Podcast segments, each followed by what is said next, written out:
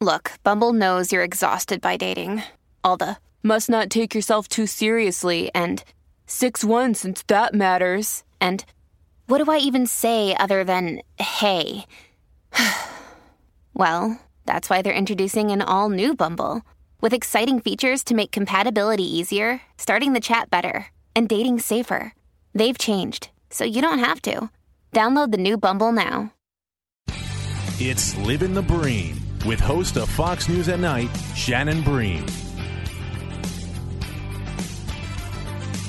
This week on Live in the Bream, I am so excited and honored to have a couple of women I'm sure many of you will know, but their first project together. We are blessed to have with us Anne Graham Lotz, Rachel Ruth Lotz Wright, and they've got a brand new book called Jesus Followers. Ladies, welcome. Thank, Thank you, you so much. We're just looking forward to talking with you, Shannon. Thank you. Well, you guys sort of do it all. I love that you want to describe yourself as Jesus followers. Really, what better title is there for any of us? Um, but you're Bible teachers, authors, speakers. This is the first book you've done together. And it's all about sharing this legacy of Christ, of faith. And I got to tell you guys, um, you know, I do the news and I read the polls about how younger generations are slipping away from church, from faith. Um, was that part of writing this book um, part of the motivation, or do you have a concern on that front? A huge concern for, for me, because I can see the same numbers and I feel like we're losing that next generation.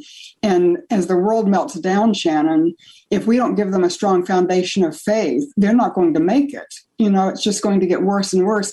Rachel Ruth um, had the vision and the heart for this book. I think I've I have a heart for whoever God puts in front of me, old, young, American, African, Russian, men, women, children, it doesn't matter so much. But, but Rachel Ruth has a very unique burden for this next generation. And um, so Rachel, you want to just tell Shannon about it? Yeah, I just kind of what you were saying, I, I feel like I've seen with my three girls as they've been growing up, just some of their friends, their parents, and and I could see that it wasn't being passed down. The ones that I knew of that were believers, these parents, I felt like it wasn't being passed down to the this next generation. And these kids, they may go to church or go to a Christian school, but there was no personal relationship with Jesus. And um, it didn't, it wasn't evident in the way they were living. And it broke my heart. And so I just thought, you know, maybe the parents didn't have an example in their home when they were growing up. Maybe their parents or grandparents weren't believers. And so they don't know what that looks like. And by God's grace, he placed me, us in this family with believers as both sets of grandparents and parents.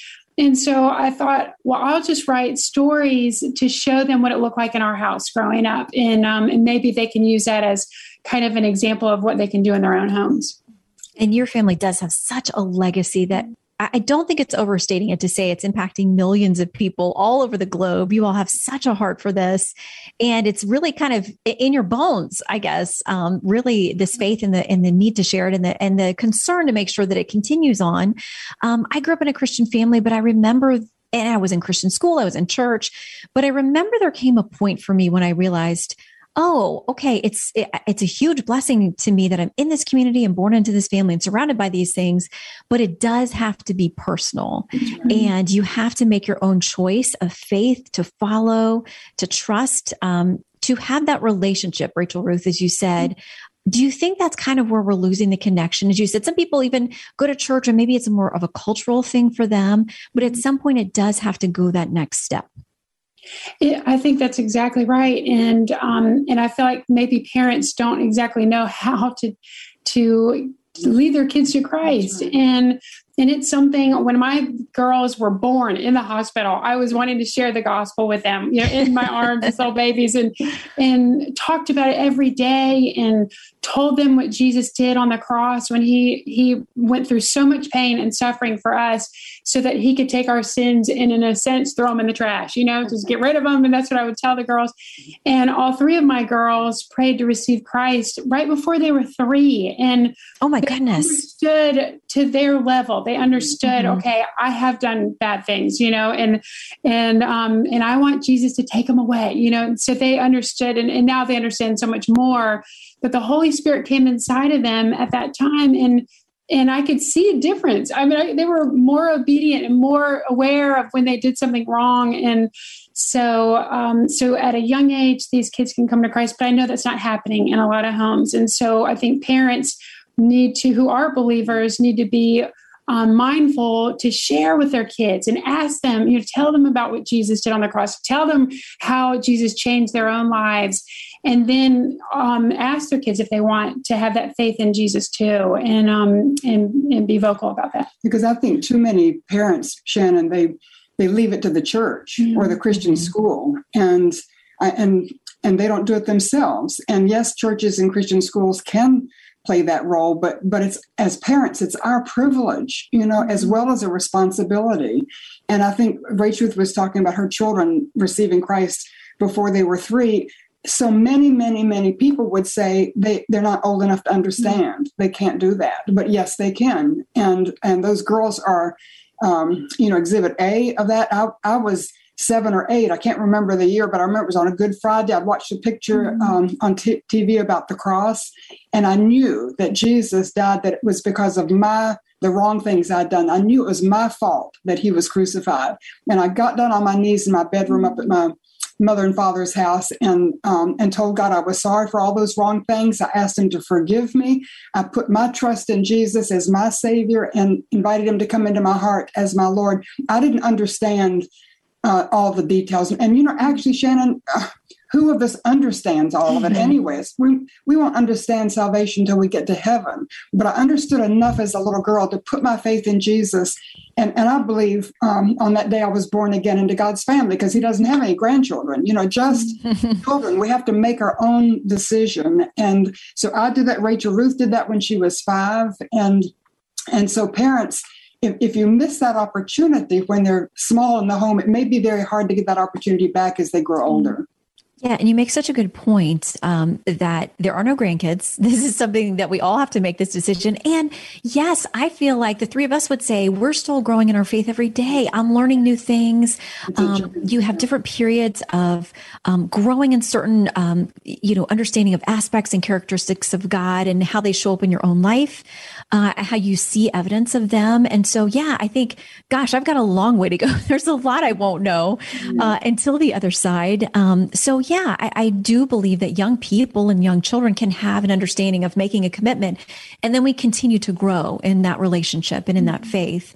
Um, I look around now and I see so many young people who are really struggling, who are searching, um, who are trying to find meaning and purpose in life.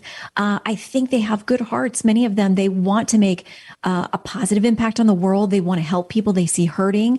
They're really searching. But for many of them, um, I don't think that they see faith as the opportunity to do those things. Um, how can that be better communicated to them, that there is hope there and it maybe is the purpose they're looking for? You know, Shannon, I think um, what they need to see is an authentic example of vibrant faith, the reality of somebody's uh, personal relationship with Jesus that's not put on.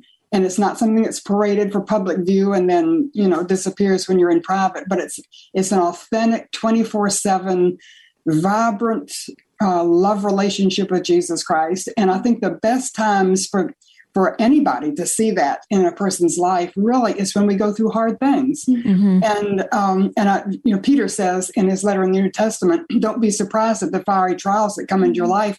They, they come into our lives so that the glory of Jesus would be revealed, and the glory is his character revealed in our lives. And, and people, if everything's going well in our lives and we're healthy and wealthy and have no problems, nobody cares. You know, it's when you're diagnosed with cancer, it's when your spouse Um, you know, suddenly goes to heaven. It's when you, you have all sorts of um, obstacles and difficulties. And then people want to watch and see how you handle that.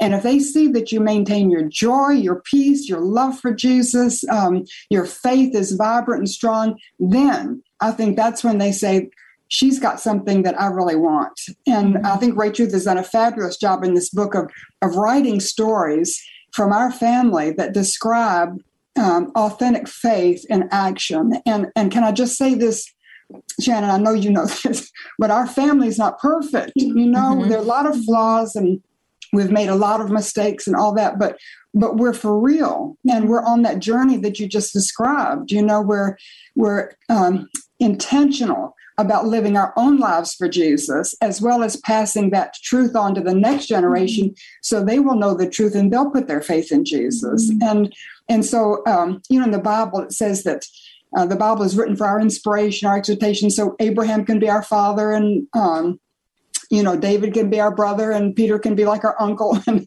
and so we, we're invited into the family of God. And so in this book, we wanted to invite people into our family so that the heritage that God by his grace has given us, in a sense, can be theirs. Mm-hmm. And they can see these examples and understand something of what it's like to, to live in a family, or um, to live individually uh, mm-hmm. as a person who has authentic faith in Jesus Christ. Mm-hmm. And, and I have to say, you have modeled that grace and that faith under incredibly difficult curveballs that have come into your life. And, uh, you know, for a lot of people, that's a, a choice they make at that point, whether to be angry at God oh. or to embrace him and know there's um, purpose in pain, exactly. and um, that it will give us empathy. It will give us um, a way to relate to other people. Mm-hmm. Um, so thank you for that. Mm-hmm. And you talk about the fact that, yeah, all of our families are flawed. We are all flawed. We are sinners saved by grace. Um, and I love that the Bible is full of that. These families are a mess. Some of them like really messed up, and some of the people, the individuals too. But I love that we can see God's hand in working through all of that, that he uses it, and he can, if we're willing, use it for his purposes and for his glory. We'll have more of this interview coming up. When you need mealtime inspiration, it's worth shopping Kroger, where you'll find over thirty thousand mouth-watering choices that excite your inner foodie. And no matter what tasty choice you make, you'll enjoy our everyday low prices, plus extra ways to save, like digital coupons worth over six hundred dollars each week. You can also save up to one dollar off per gallon at the pump with fuel points. More savings and more inspiring flavors make shopping Kroger worth it every time. Kroger, fresh for everyone. Fuel restrictions apply. So you all have done that too with your transparency and with your stories uh, in this book. It's called Jesus Followers. Again, Anne Graham Lotz and Rachel Ruth Lotz Wright uh, have written this together. Um, Rachel Ruth, tell us how you put together or chose some of these stories, mm-hmm. or decided to give us some of that transparency. Honestly, I would get up. I actually wrote it during the quarantine when everybody was stuck at home, and, and I would get up in the mornings and just pray and say, Lord, what, what story do you want me to write? Just bring it to my mind. And he so faithfully every morning did that. And, and so then I would just write what I remembered. And, um, and I felt like the Lord, it was so neat to see what he would bring to my mind and what he was wanting. I feel like it's, it's his message, you know, it's like his, what he wanted to bring out of our family. And, and there are things in it about how tough marriage can be. And my grandmother wasn't bitter. You know, my grandfather was gone all the time, and she wasn't bitter even when he was older and came back home more often. She just loved him and accepted him, and, and wasn't angry at him. And I saw my, also my grandmother, my mom, my sister going through physical pain, difficulties, and having joy when it doesn't even make sense, when you want to be mad and why am I sick and why am I in pain? And, and so just some of these things are, or my mom's boldness when she's not afraid to share the gospel with the president of Pakistan, you know, on the airplane, on the airplane. Well, if you had the opportunity, you don't want to miss it, right? When God puts you with people that occurred to me is, why am I on that airplane? You yeah. know, why, why did God put me two rows behind the president of Pakistan? Yeah. So had to so, be the gospel. Yeah, but just well, things. And you and you mentioned that I, I've heard the word, and this is what I was thinking about with your book before I started chatting with you guys. And you've mentioned the word now of intentionality. So, how do moms, dads, grandmas, aunts, uncles, how are we intentional then about planting these seeds and encouraging faith in the next generation? You know, Shannon, in the introduction to the book, I used an example of a four by one hundred meter relay race, you know, that has, I don't know how many teams, but each team has four runners. And the first runner grasps the baton. He runs as fast as he can. He stretches out his hand. He hands it to the second runner who's already in motion. He takes off. He runs his lap, and they do that for four laps. And uh, the team that wins is the one that runs the fastest, but one that also passes that baton the smoothest. And uh, so I see this faith passed from generation to generation, like passing that baton, but it's the baton of truth to the next generation. I use as an example Genesis five, which was a genealogy um, of ten men, actually, who passed truth to the next generation effectively until it came to the last one, Noah, that was living in a world that was so wicked it provoked the judgment of God in the flood. And Noah was one man who passed the truth, and as a result, his family was saved, the human race was saved. And so we have to be intentional, number one, grasping the baton for ourselves. We have to embrace the truth by just what we've just been talking about, putting our faith in Jesus as our Savior and Lord and making sure that we have that vibrant, authentic relationship with him. And then number two, I think we have to run our race. You know, the, the New Testament tells us to run it, uh, throw off the things that hinder us. We just give ourselves with abandon to the Lord, to his will, to his direction, his purpose. And um, and that requires every day spending time with him in prayer, every day spending time with him reading our Bibles, every day just applying what his word says and living it out in obedience, looking for ways to serve him, and and then looking for uh, ways to pass on that baton to somebody else. But I, I think one of the ways we've found, one of the most effective ways of passing that baton of truth to the next generation is just to live it out. You know, we, we need to be verbal, and we need to know how to give reason for the hope that's within us. But we also need to show them by our example that we live out what we believe. We, um, you know, we're walking what we talk, and, and that they can see that. And uh, hopefully it would provoke um, questions, and that they would want to have what we have because they see that it works. Mm-hmm. And often I know that parents, uh, it's got to be hard uh, to say, I made a mistake here. Um, I, you know, lashed out.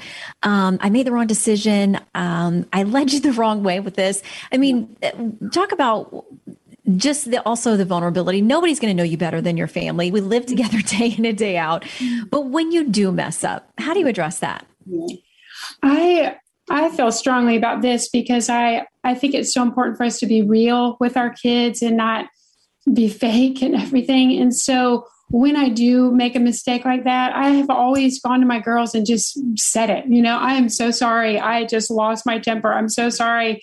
I didn't encourage you in this situation, or I, I'm just honest with them. And, um, and then I try and correct that, you know, do a better job at whatever that was that I messed up on. And, and then it just shows my girls, okay, mom's not trying to be perfect. She's, she fails at stuff as well, but, um, but then she's trying to be better. And so I think it's important to show our kids that it's okay to be a failure, you know, but, but as long as we're striving to um, please the Lord, to glorify the Lord, to be honest with each other and with the Lord, that we're sinners and we mess up sometimes. But um, but the main thing is we want to do our very best to try and glorify the Lord in our home. And it is where everybody sees what's exactly going on. And and um, and so we need to be careful to set uh, that godly example for our kids, but also know we're going to make mistakes. So. And, you know, somebody asked me yesterday, Shannon, if did I have any regrets as a parent? And I have so many regrets. And I think every parent does, but,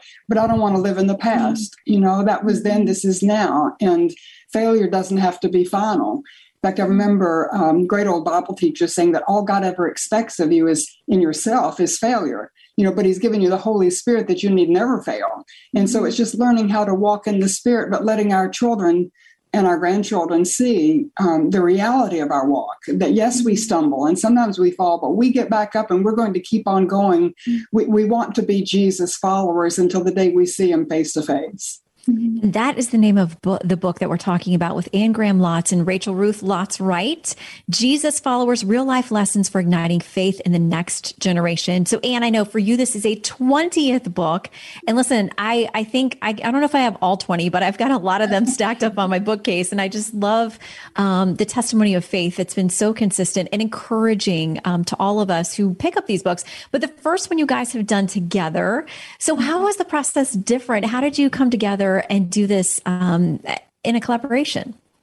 You know, it was I, it was a blessing. It was a challenge because we have different work um, styles. Because she's got three children, and she's got she's teaching an online Bible study with um, thousands of women from around the world in it. So she's got a, a schedule that's very tight.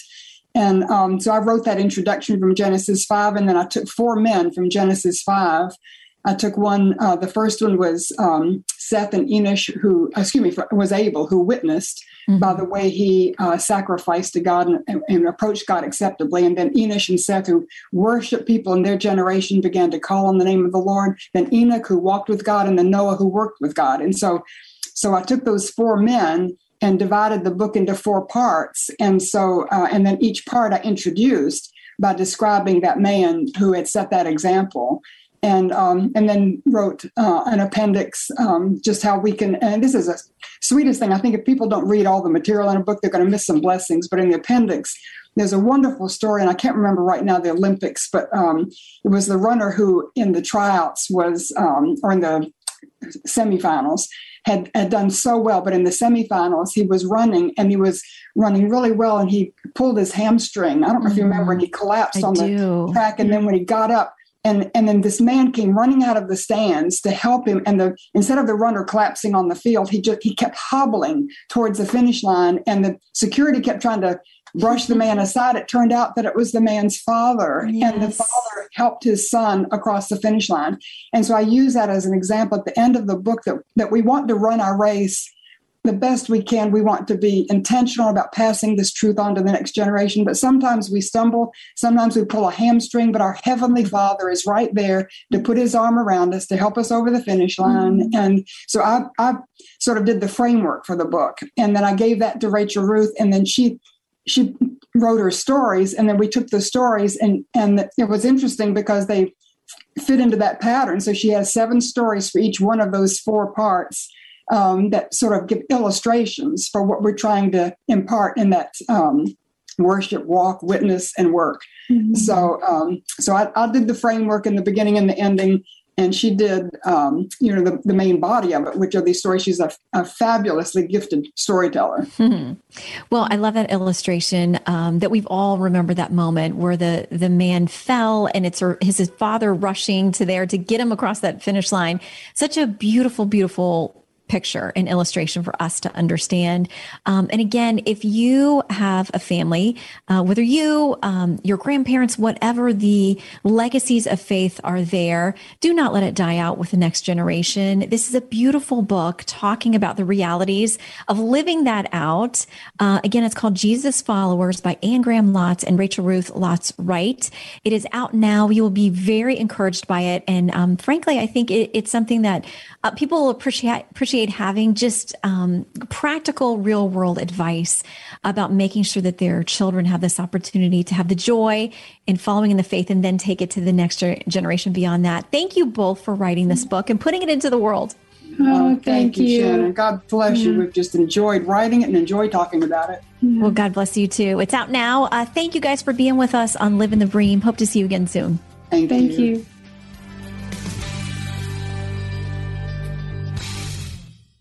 From the Fox News Podcasts Network. Hey there, it's me, Kennedy. Make sure to check out my podcast, Kennedy Saves the World. It is five days a week, every week. Download and listen at fox news podcast dot com or wherever you listen to your favorite podcast.